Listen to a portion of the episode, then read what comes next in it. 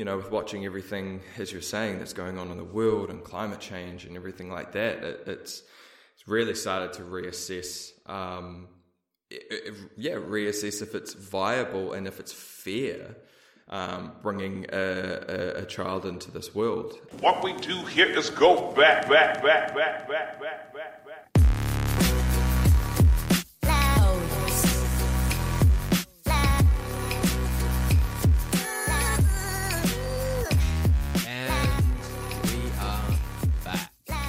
We're back. I love it how this has become our thing now. If you now go back and listen to it all, we are back.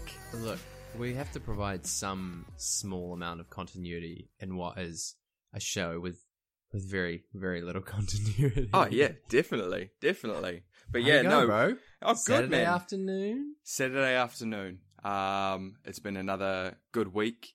Um, you know, just the mundane working and things like that, but making sure I'm getting out and about and, and slowly seeing more of the city and the new infrastructure things that are coming in now that we're in level one. So, um, yeah, a lot going on up here. A lot going on.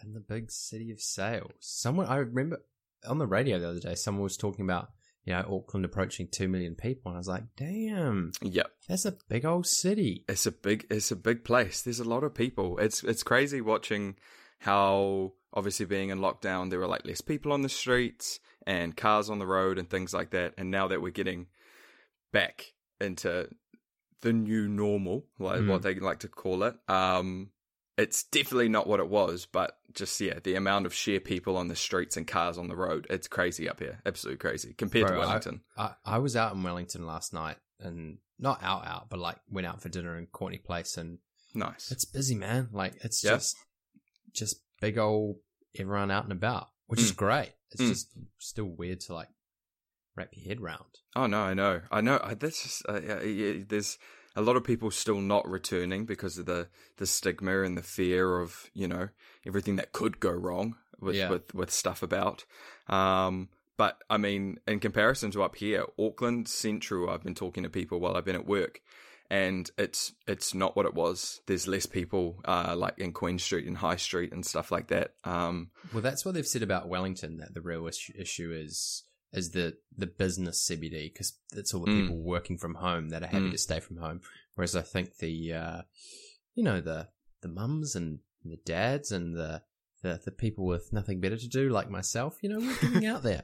yeah, We're- good, You know, good. I'm, I'm just out there injecting money into the economy, five dollars at a time. hey, we need it. We need it. But, Buy know, local. Buy local. When the when the buses stop being free, maybe I'll stop injecting money into the economy. it's a, that's a good point. Hey, um, I've got a little question for you. Oh, uh, I like these. this week, man. Yes. And yeah, I don't, I don't know how to form the question, which is really annoying because I feel like the last two were very easy. Like, what is this? What is Mhm, this? I mhm. can't figure out how to word the question, so it's not going to be real, really clean. Okay. But my question to you this week is: Do you dream? What are your dreaming habits? How have your dreams been during lockdown? Talk to me about like do you do you dream a lot? Do you remember your dreams? Uh, yes and no. I I have a really weird relationship with dreams. Um, I find them fascinating. For one, a, a lot of the theatre um, that I did down in Wellington um, with uh, Ben Wilson, he he writes a lot of his stuff based on dreams and that kind of like dream architecture and and stuff and how it all works. But for yeah, for me personally, I I don't remember a lot of my dreams. I find Mhm. myself waking up surfacing. I'm like, okay, yeah, I'm awake now. And I don't go straight into that kind of dream recall, so it's really Yeah. hard to to to find it after the fact. And you'll be, you know, I'll be going through my day, and I'm like, oh, is that a memory or did that happen last night kind of thing um but the the big dreams that i really remember are like my nightmares and stuff Mm. um like the the real scary stuff is what i remember the most I mean, do you tend to sleep straight through? Like because obviously this is all, all part of the all Oh, yeah. the question is Mhm, I, I think obviously if you sleep straight through you are minimizing the amount of dreams that you can wake up from remember Mm. and then um is hippocampus a related word I think it might be. It sounds like a good word. I think hippocampus relates to dream memory. Mhm.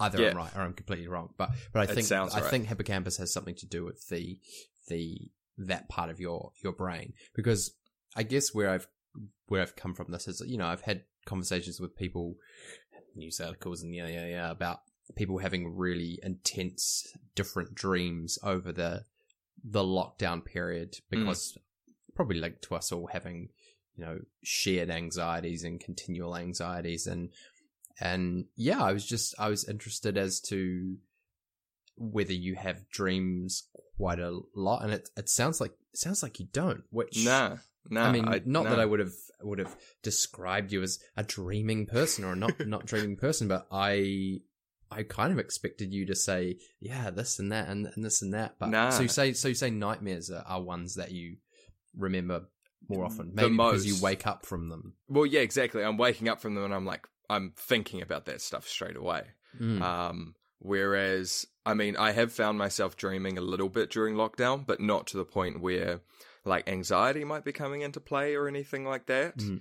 Um, but I, I find my dreams tend to be quite mundane because I've had conversations with people about dreams and how, you know, it, it's almost that inception when the movie Inception, when the dream starts to realize that it's in a dream or that there's Mhm. something going wrong with it, you can actually, you know, start to take control.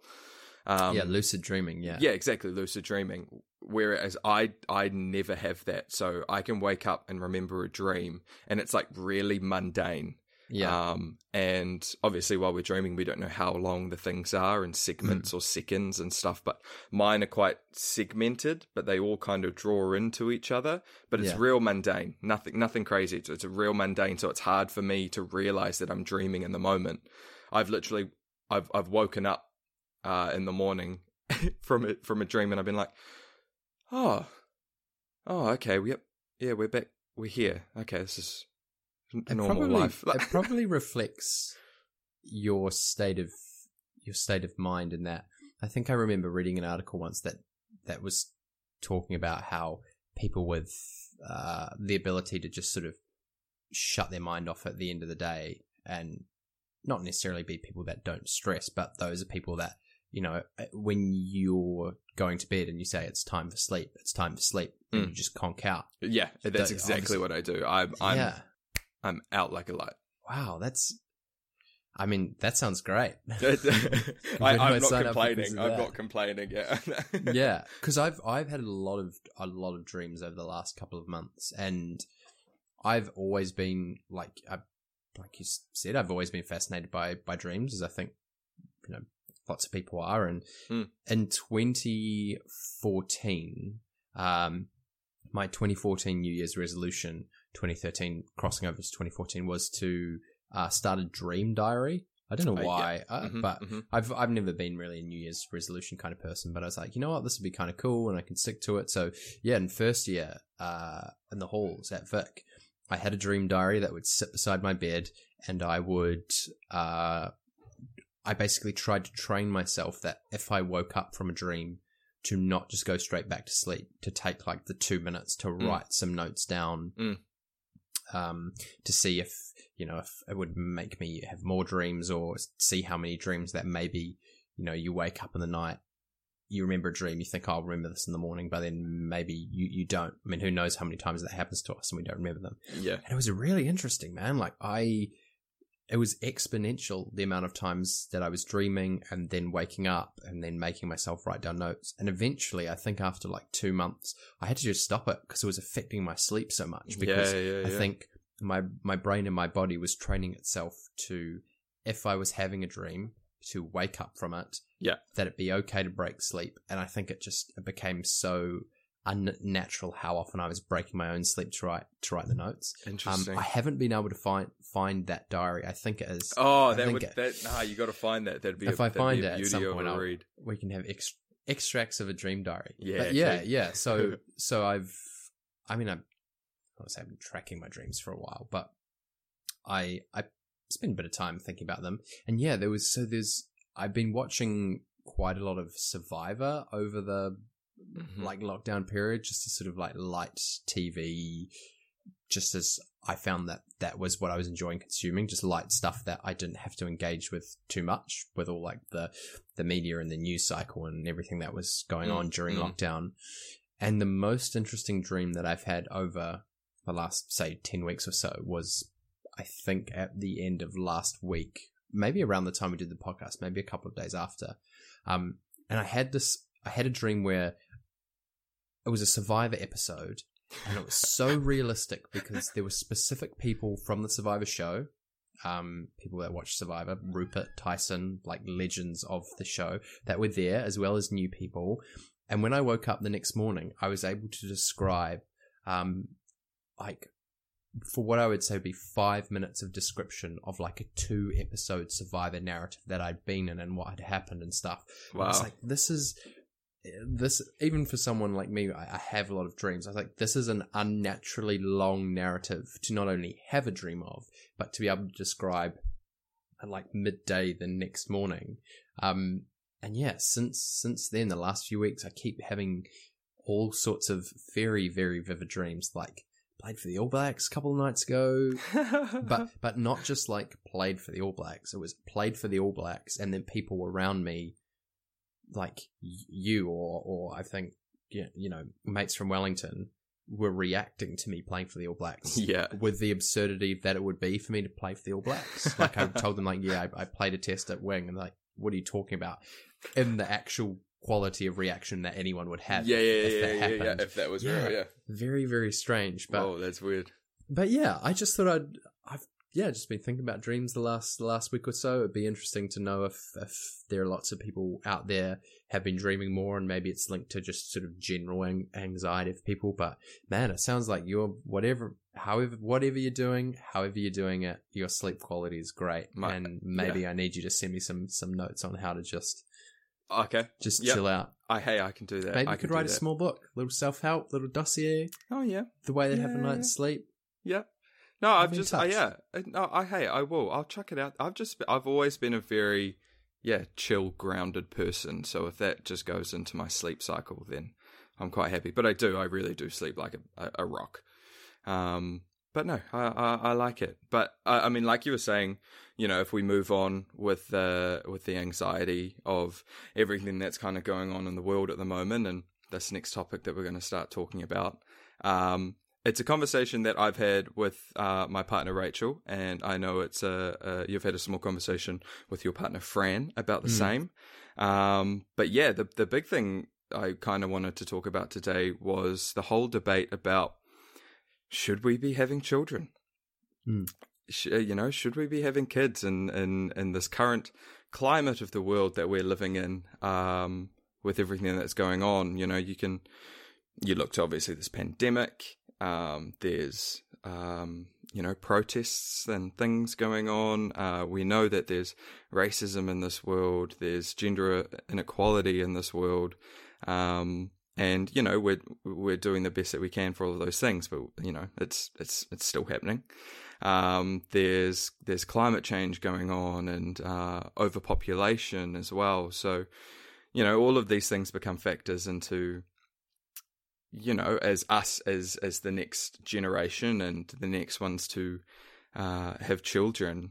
Um, I've I've been finding people having this conversation about whether we should continue this population in, in this current climate and stuff. Um, I mean, uh, first off, I mean, what what's what's your thoughts just just on that idea? Well, I've always been someone that's liked the idea of of having kids. Mm. Um, I have an older sister, Catherine, who's three years older than me. Um, so I grew up in a household of like a, t- a two child household. Um, I don't have a particularly big family. Uh, dad's side of the family, uh, traces sort of a, a Hungarian refugees, immigrants to New Zealand only a couple of generations back. So dad's side of the family is is almost non-existent within within New Zealand. So I kind Mm. of just grew up with my mum's side of the family. She has three siblings, so we're we're sort of talking like a, a four four households family Mhm. growing up.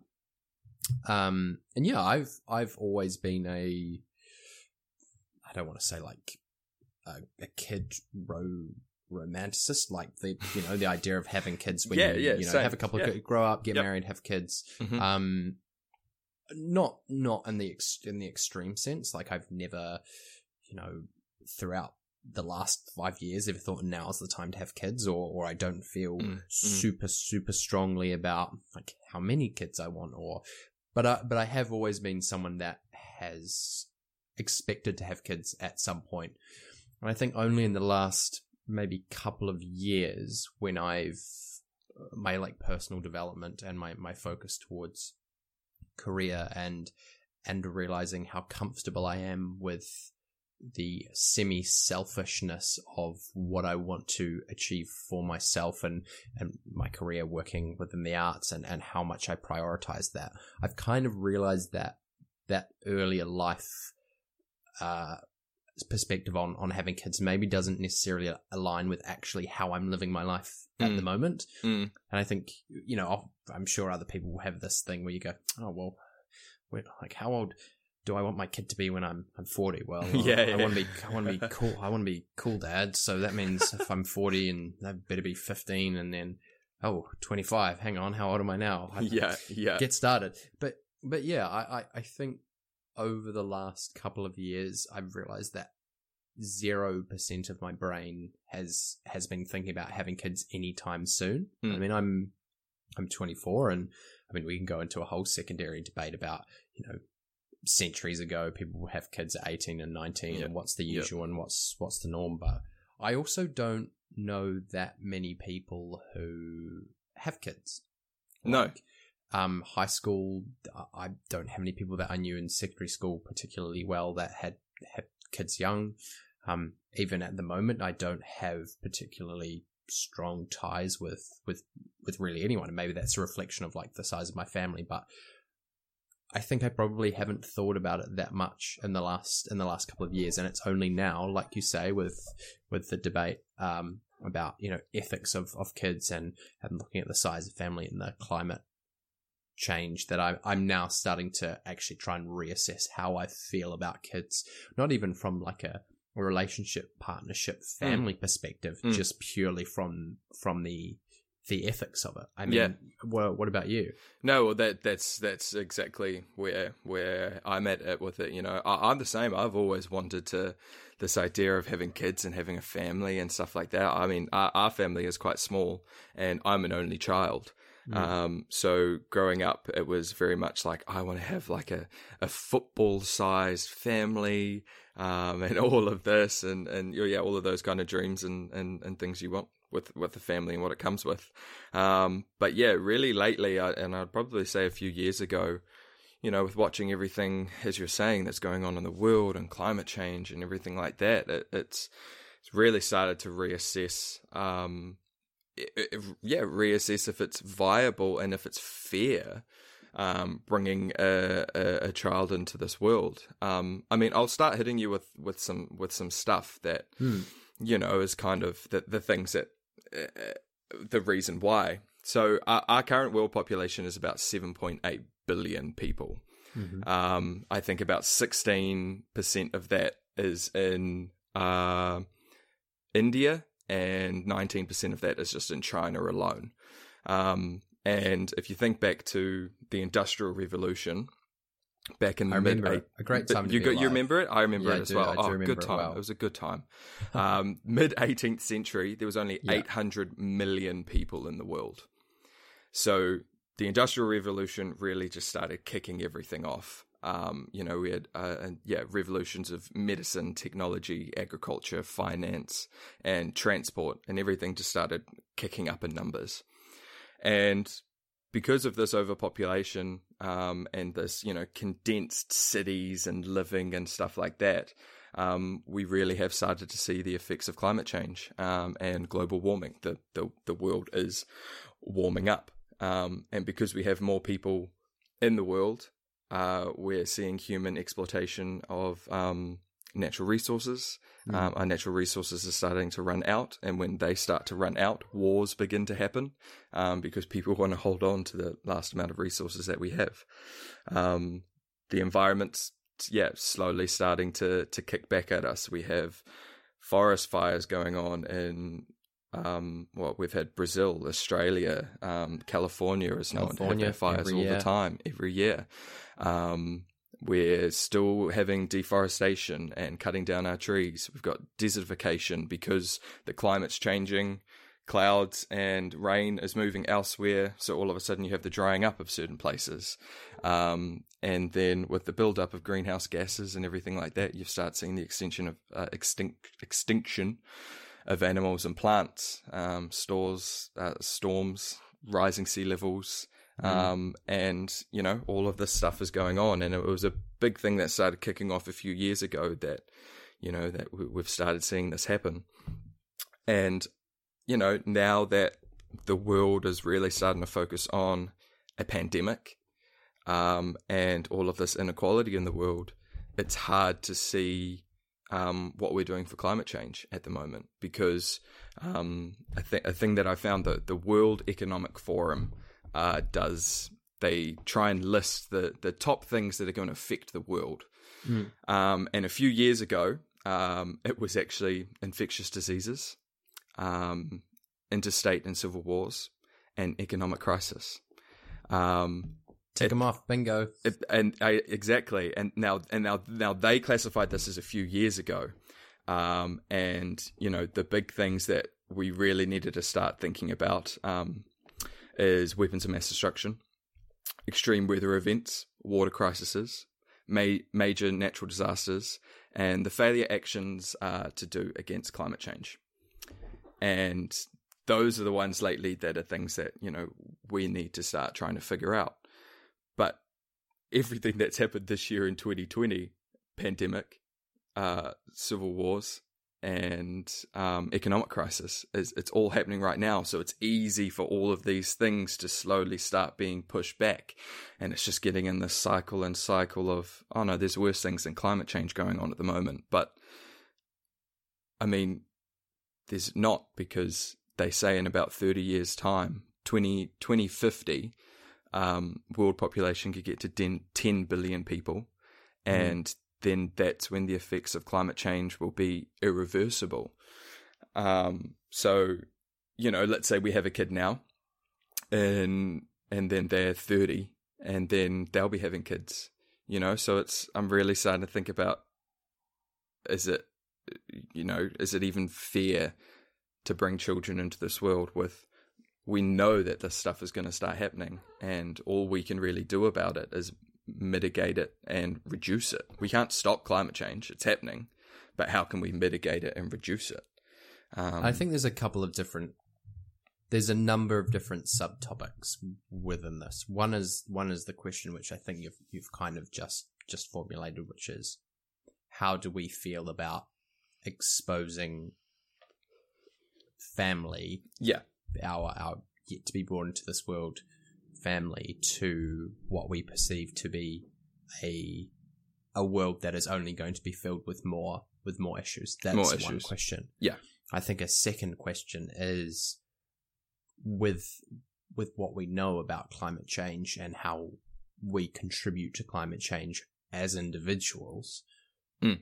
Is it ethical for us to to have kids when we know that the single greatest contribution you can make either positively or negatively to climate change as an individual is to not have kids. Like Mm. you create a child, you create a whole nother person, a Mm. whole nother life's worth of of emissions based on on on that person. I think that's that has probably been where my brain has gone to Mm. more recently around Mm. the ethics of of creating another person that creates emissions. And it's interesting that uh, my mum and dad, who I mean, they have have two kids, um, born in well, I was born in ninety five, Catherine nineteen ninety two.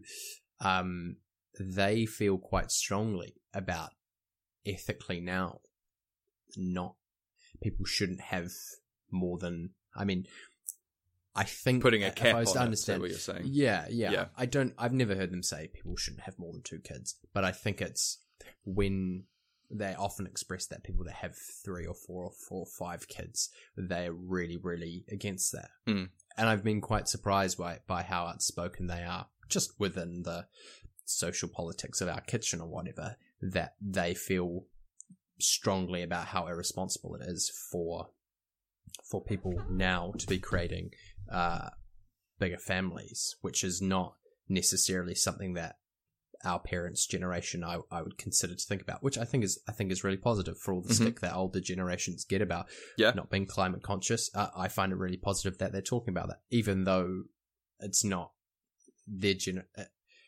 They can do nothing about that other than if they were to try and convince me to not not have kids. You know, like this Yeah, is one yeah. thing that they actually can't really influence. I mean, sure, I know there's there's parents out there that pressure their kids to have kids so the grandchildren i feel like there's probably not that many people that decide to have children purely based on their parents wanting grandchildren i'm sure Yeah. there are Hmm. um but yeah i i mean in this growing up romanticism family married whatever i think i'd probably always considered like three kids to be Yeah.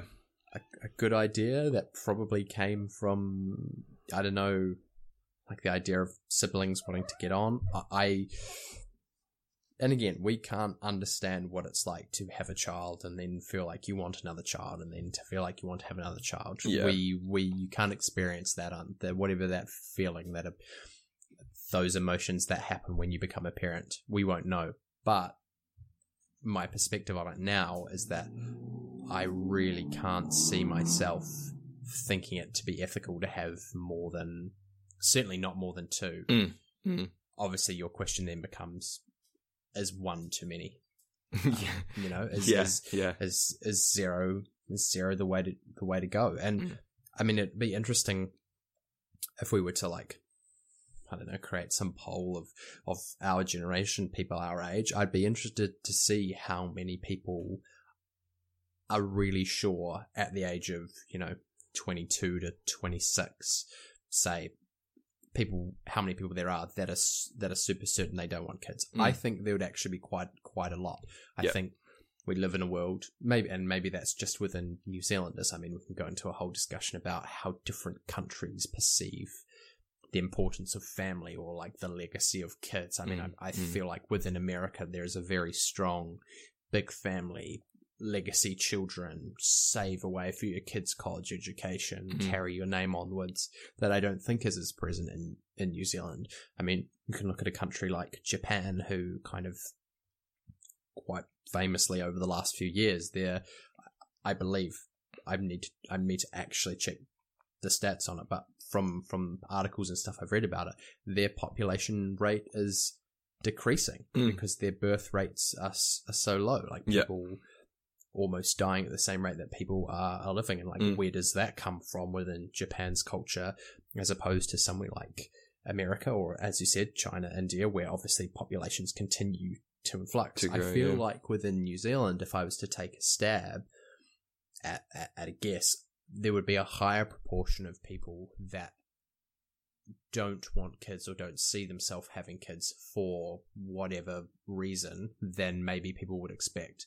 Um, yeah, and so so to, just to cap, I feel like most of my thinking about having kids is think is thinking about the ethics of of creating a child and what that does for the world, Mm. rather than thinking about do I want to expose Mm. a child to the world in 30 years. Yeah. That, that doesn't doesn't mean that I'm not fearful of, of the future. Yeah. Certainly, certainly I am in, in a sizable capacity, but I think my brain is more leaning towards one way than the other way, if that Mm. makes sense. Yeah, yeah, no, that, that that makes sense. That makes total sense. I mean, it's. I, I- remember a few years ago. I mean, this is kind of in line, but not really. Uh, I, a few years ago, we were talking about how you had started cutting off eating beef, because obviously um, the farming and cows is a big uh, leader into Methane. methane into Oh, yeah, methane. exactly into the, the atmosphere and, and greenhouse gases and all of that kind of stuff. So I did the same thing. I actually started laying off um, beef myself. I I must say I, I still dabble. I still dabble, um, but considerably. I've I've completely cut that down. Um, and I mean, you know, there's there's so many things we can start doing. You know, shopping more sustainably and, and fair trade, and making sure that we're you know going to the um, right stores that are doing it the right way. Um, you know, um, biking more. You know, less cars on the road, less emissions. Um, uh, saving power at home. I, I I saw the other day simply, you know, covering the pot when you're boiling the water. Covering the pot uh, actually ends up using less electricity, so it'll save you money in the long run. But you're using less, yeah, but you're using less power. And they say pressure cooking is actually the most sustainable way of cooking because it's using the, the pressure in the in the cooker. It's in the name, um, and using less energy to actually cook the food that's going on. Um, other simple things like reusing your cooking oil that you that you use. Um, Usually, people just tip it down the drain, and then that goes into our waters and our waterways and things like that. Um, so there's a, a you know there is so many solutions and things that we can do to to start cutting down, but um, yeah, it, it's it's it's interesting what you say about the that whole ethics of you know if you're going to cut eating meat to help the environment, then you're right. We should not have children to help Yeah. the environment. Um, And- and two different ways to- you can look at it. Not to use Survivor in, in every topic we have on this episode, but but honestly, there's there's a natural tie here.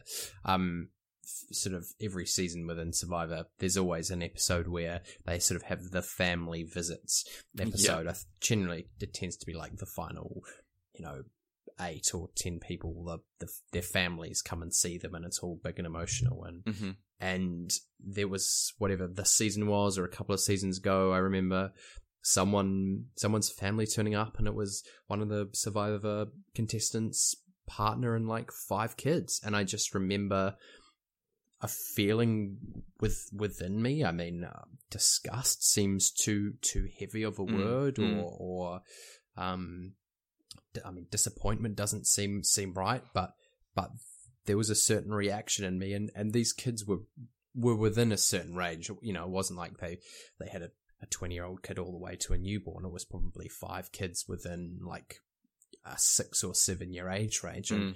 and it just got me to pose the question of, of like why do you need so many kids i Mm. mean it, Mm. of I mean I I would never suppose to to make opinions based on every single person in, in the world that wants to have kids, but but just that simple question, why do you need to have so many kids? What what is it about people that they feel the need to to have have more young versions of themselves? Is it based in like loneliness, like never wanting to have to live the rest of your life with just your partner, like running out of, of new people to have in the household? Is mm. it a I'm sure some people have kids because they want there to be as many new versions of themselves to have success.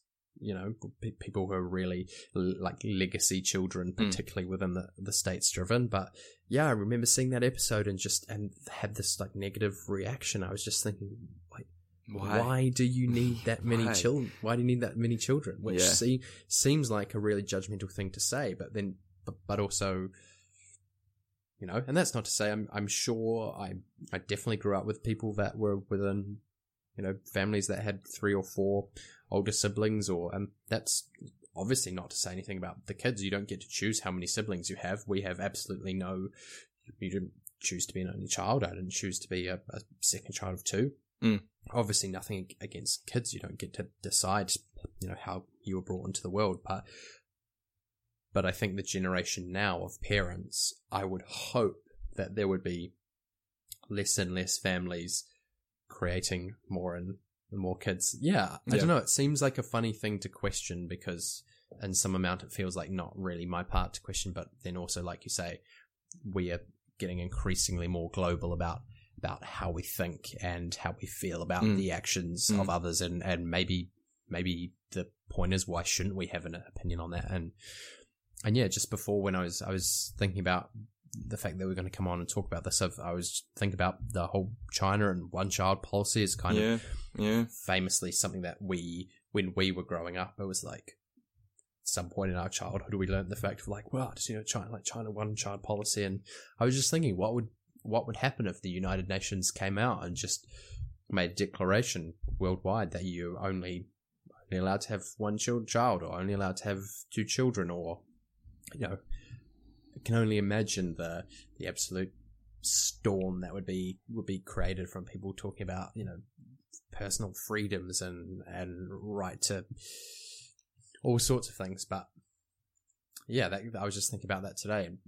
Five percent of my brain went, "Well, actually, China had the right idea." You know, Yeah. obviously that's not what I'm I'm saying, but but you know that's kind of where you know China's example specifically comes from. You know, politics of that that country and that nation and their growth and how they feel about those sorts of things. Obviously, I'm not trying to translate to the rest of the world, Mm. but in in a like in a gross base, one dimensional sense, that's kind of the conversation that we're having at the moment. Yeah, no, I, I, I agree. I agree. I I've I've thought about exactly that same same idea um, of it happening because it is. It's it's we can we can still get what we want, but it's we can try and try and save a little bit more um, in in all aspects of life really than having a big big family and stuff like that. But you know, I guess quickly on the other side of it, it's like my thought is yes, we should be having kids, whether that's um, the amount, you know, not a big family or just keeping that conscious in mind when we are uh, wanting to create a family. Um, because I think it's up to us, which we've been really seeing globally in our generation, um, that we can pass what we know on to our children. So we will never go back to to what we were before. I mean, that's a hard Yeah. thing to say because it's human nature. Who knows what's going to happen? But I think us as well as human beings right now, we have a responsibility to pass on the knowledge that we know onto that next generation. So, not that they have to save the world, but that they have better understanding of where we've come from and what not to do and how we can actually make this world a more I mean, it's going to sound cheesy, but a more peaceful place. You know, like we we all dream of, dream of utopias and things like that. And you look at a lot of a lot of pop culture and uh, literature and TV and films, the amount of dystopian stuff that we have, because we know that it could easily go that way. So, yeah, I think we can. We we have an obligation then to yeah to to to make the next generation the strongest that they could possibly be. Yeah, and you just have to look at someone like Greta Greta Thunberg Yeah. and the, the Yeah. effects that she's had. You all you have to say is, well, if Greta Thunberg's parents hadn't had her, then and arguably like a lot of what has happened regarding climate change protests in the last couple of years Mm. wouldn't have happened. Mhm. And if that child hadn't been born, then that circle of activism would have never happened. So I I, I absolutely see your point, and I think there's some validity to that. That if you, you know there is a a uh, an activation of younger generations like you and I, we would consider ourselves quite quite old, but sorry, we would consider ourselves quite young. Mm. But then you look at, the fact that there are fifteen year olds in secondary schools in New Zealand, you know, taking days off to protest things, and we go, wow, they're almost know, not Yeah, a yeah. generation younger than us, but actually these these young people are probably more not necessarily more active than us, but if you bring children into the world that are educated on these matters and, and want to to to fight for those matters, then you know maybe it is helpful to have new young people to come in and Mm. and, Mm. and take a stand against against the older generations. And I mean, it's just simple maths, I guess. If everyone had one child, two people have one child, then the population would decrease. So Yeah. obviously, you know, that that I, I'm pretty sure I'm pretty sure the maths. Is that how out. it works? I think so. Take two, two, Two, makes one. Two, Two, one. people one, eventually die, and there's one left, and then they partner up. I think Yeah. we'll have to crunch the numbers, We'll, but we'll- yeah, we'll figure that out. but yeah, I think I think it's a it is a debate that will obviously just continue to be increasingly Oh, for sure. personal, Yeah. like person person to person, and some people don't want kids for completely different reasons. So some true, People don't yeah. want to be in long term relationships. Some people have no interest in, in parentage as as a concept, and that's kind of what I I, I hinted at earlier Mm. saying, you know, Mm. at the moment I very little of my brain is interested in, in thinking about that aspect of life. Like, Yeah. there may be, you know, where you know, in our mid twenties, it may be that we get to our th- early thirties and actually 50% of our generation has realized over that five year period, oh, well, we're not finished doing careers or exploring or Mm, like that mm. element, that element of, of who we are as an age group may impact on, on what proportion of us have kids in a completely different way to, you know, actively making the decision because of like the ethics of it or the climate change you know, ramifications of it. You know, maybe 70% of our age group doesn't have kids because we selfishly want to travel or we don't want to be tied down and you know that could be a True. good good Yeah.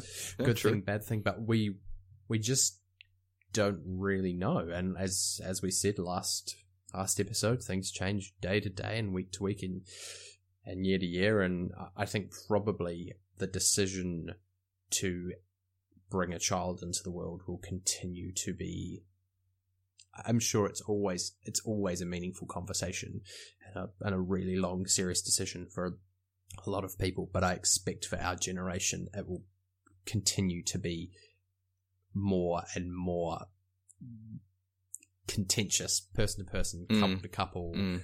community to community Yeah. Yeah. No. So true. So true. I mean, we'll have to. It's we'll, interesting. We'll, ch- we'll check back in, man. Yeah. I mean, Yeah. maybe we'll have you and I'll have no kids. We might be inf- infertile for for all you know. Adoption's a whole nother conversation. oh my, that's so true. That is a whole nother conversation of conversations. yeah. That that is the ethics of of adoption versus you know, it's like you know, heavy, not heavy, eagle, eagle, not eagle eyed. what what's what's the equivalent? Eagle eyed. What's the equivalent for ears? Fox eared. I don't know. Uh, people with good ears will Yes. have perhaps noticed some meowing within the uh, within the podcast coming from Matt's end of things. Yeah. Um, I mean it's a similar conversation to to cats. I know a lot of people at the moment, you know, who trying to get cats from the SPCA Mhm, or mhm. or you know, um, a friend of ours, uh, Chris Chris and Aaron. Who you may not may or may not know this? They've just adopted a cat from the Cats Protection League, five year old cat, and I thought, good for you. nice. Um, oh, good. I mean, similar questions to to adoption there. Um, yeah, a really, really good conversation topic that I think probably people aren't having that often. No. I know. Well, I, guess I mean I guess uh, not at the you moment. a- you know what I mean? Like with with Yeah. everything out, and I think that's the hard thing in in life and the conversations that we have is like I mean trending. Like what's trending? You know, like I said earlier, climate change was really trending everywhere uh, for quite a long time, and it still is. Don't get me wrong, but Mm. you have all of these massive events going on in the world right now. It's easy for things to be swept under the rug and just not talked about at all. Yeah. Hmm. We'll continue to ponder it. We will. Hey, I do want to ask you a really quick question. Yes. I know. I know. It won't be long. It won't be a long conversation, but it's it's itching me, and and we've got enough time, so I Yeah, want to nice. ask you it. Let's get in there. Um, just to keep little dashes of of acting conversation within within the podcast because that is kind of what we're That's selling what- ourselves That's on. what we're here for. Yeah. Um, one of the books I've been reading over over lockdown, Sanford Meisner's on acting. Sanford Meisner, one of the kind of key methodologists within acting, particularly uh, in America, and the whole like Stanislavski tree of, of acting. Um, read you a real quick excerpt, and I just want to see what you think about it. That's right. I told Lee that when he was alive, I said to him, "You introvert the already introverted." All actors, I said, like all artists, are introverted because they live on what's going on in their instincts, and to attempt to make that conscious is to confuse the actor. Do you think all actors are intro- introverts? Oof. Mm, There's a wider conversation to be had about introverts, extroverts, Yeah. uh, where you sit on Myers Briggs, but just Yeah. something I've been thinking about. The, are all actors introverts? That's interesting. I mean, like you said, that is a whole nother conversation because, like, for me, for me, growing up, I was always kind of an extrovert. Like, I was al- Hmm. always really extroverted. And don't get me wrong, I still am. But lately, I would say over the past few years, I have found myself to become a little bit more introverted. Becoming more introverted. yeah, huh? exactly. And I, I, hear you. I hear you, man. and I, I mean whether that's environmental, personal, and you know everything going on, or or has it because I've I've I've actually been in the peak of my acting over these past few years? So have I started to kind of take that on a little bit more in, in the way that I'm acting? I, I mean, yeah, uh, you're very right. I guess as us as actors, we kind of want to be able to. Um, be in the moment with it all. You know, there's so many different methods and, and ways of acting, um, which people take on at work and, and don't. Um, but yeah, I mean, I, I just to answer that question, I wouldn't say all actors are introverts, but I mean, that's a it's a broad sweeping. Oh, yeah. hundred percent of anything is never going to be it's true. anything. No, so true. But I think, I mean, in relation to me, lately over these past few years, when I have been doing a lot of acting, I have, I have been a bit of an introvert. Mm. Um, and I mean, I, I, I don't know. I think it helped. I think I've been doing a pretty good job.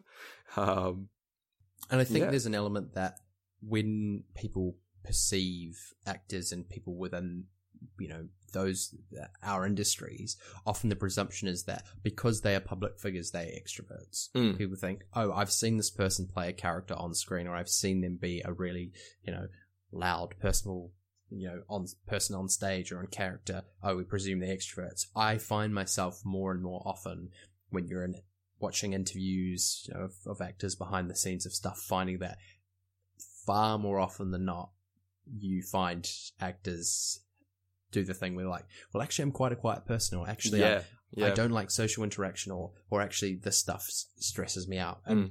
I don't think I was asking the question to to say, do you believe that 100 percent of actors are introverted? No. it's more of a question. Uh, do we feel that the more you commit to acting as a profession and as a career, more there becomes more of a tendency to develop the introverted side of your personality and maybe that relates to the difficulty of the career path like kind of the Mm, loneliness of having to commit to a career in, in the arts wherein you know fundamentally you you act with other people yeah. but it's kind of you can only ever act for yourself. you Oh, know? you- no one can ever yeah, act for and- you. It is a yeah. solo job. And that internal process that comes with all of that. Yeah.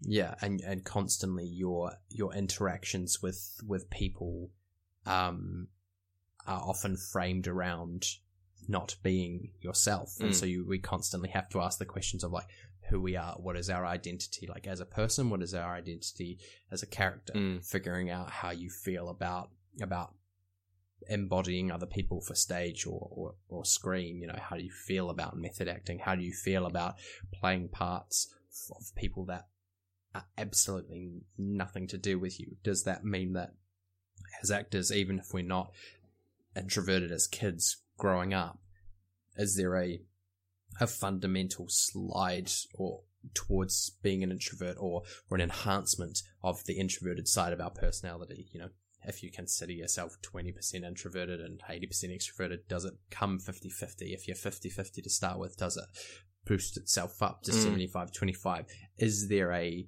something about acting as a lifestyle and and a career that that means that because so much of what we do is character and play and fun and putting on an act, does that mean that there almost has to be a more significant development of of who we are as uh, as people, you know, in our own space when we're not interacting with those those other people? Um, yeah, maybe we'll spend a whole maybe we'll spend a whole podcast and and a few weeks talking about Yeah. it because I would love to get your thoughts on on introverted, extroverted, both just generally with with friends, people we know, life mm-hmm. outside the world of mm-hmm. acting, but also how that relates to our industry and and maybe just we could we could talk about the the the, the mental health sides of Yeah. of committing to acting and and deciding to take that lifestyle on and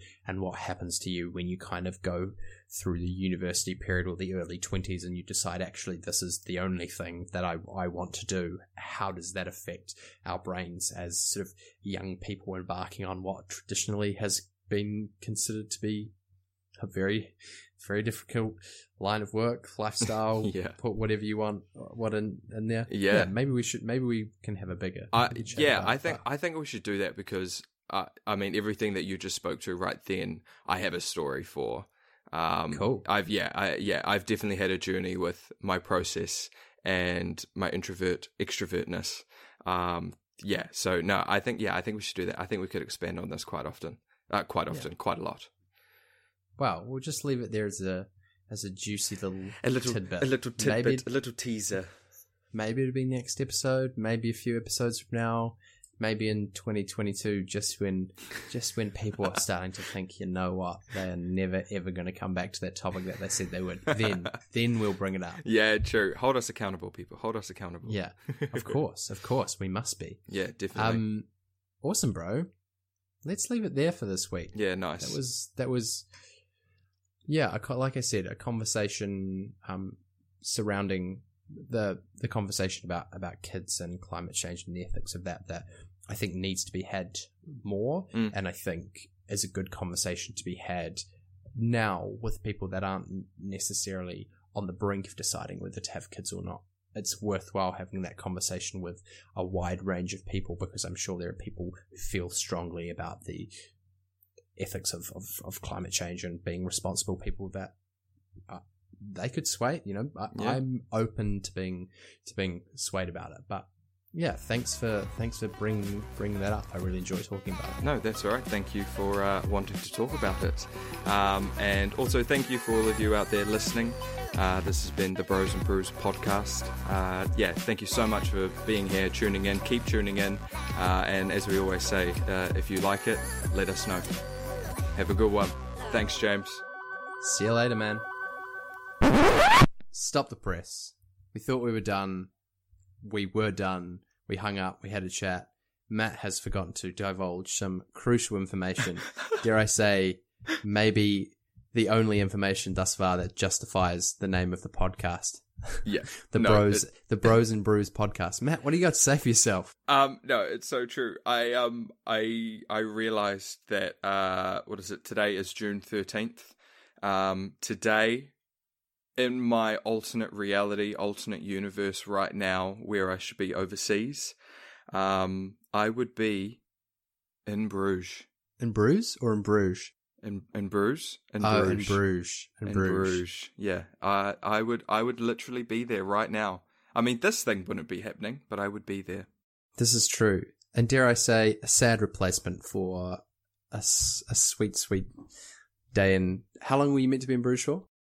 Uh, three days. Three days in Bruges. Well, maybe tonight you'll just, you'll cuddle up in front of uh, Colin Farrell on the big screen, Mm. have, have a, dare I say, brew of some sort. Oh, definitely. Um, and you can just close your eyes. Maybe you run the podcast at the same time as the movie, and the combination of all that will just give you a, a really poor representation of what, what it would have been like in Bruges. yeah, no, I'll get I'll get meta with it.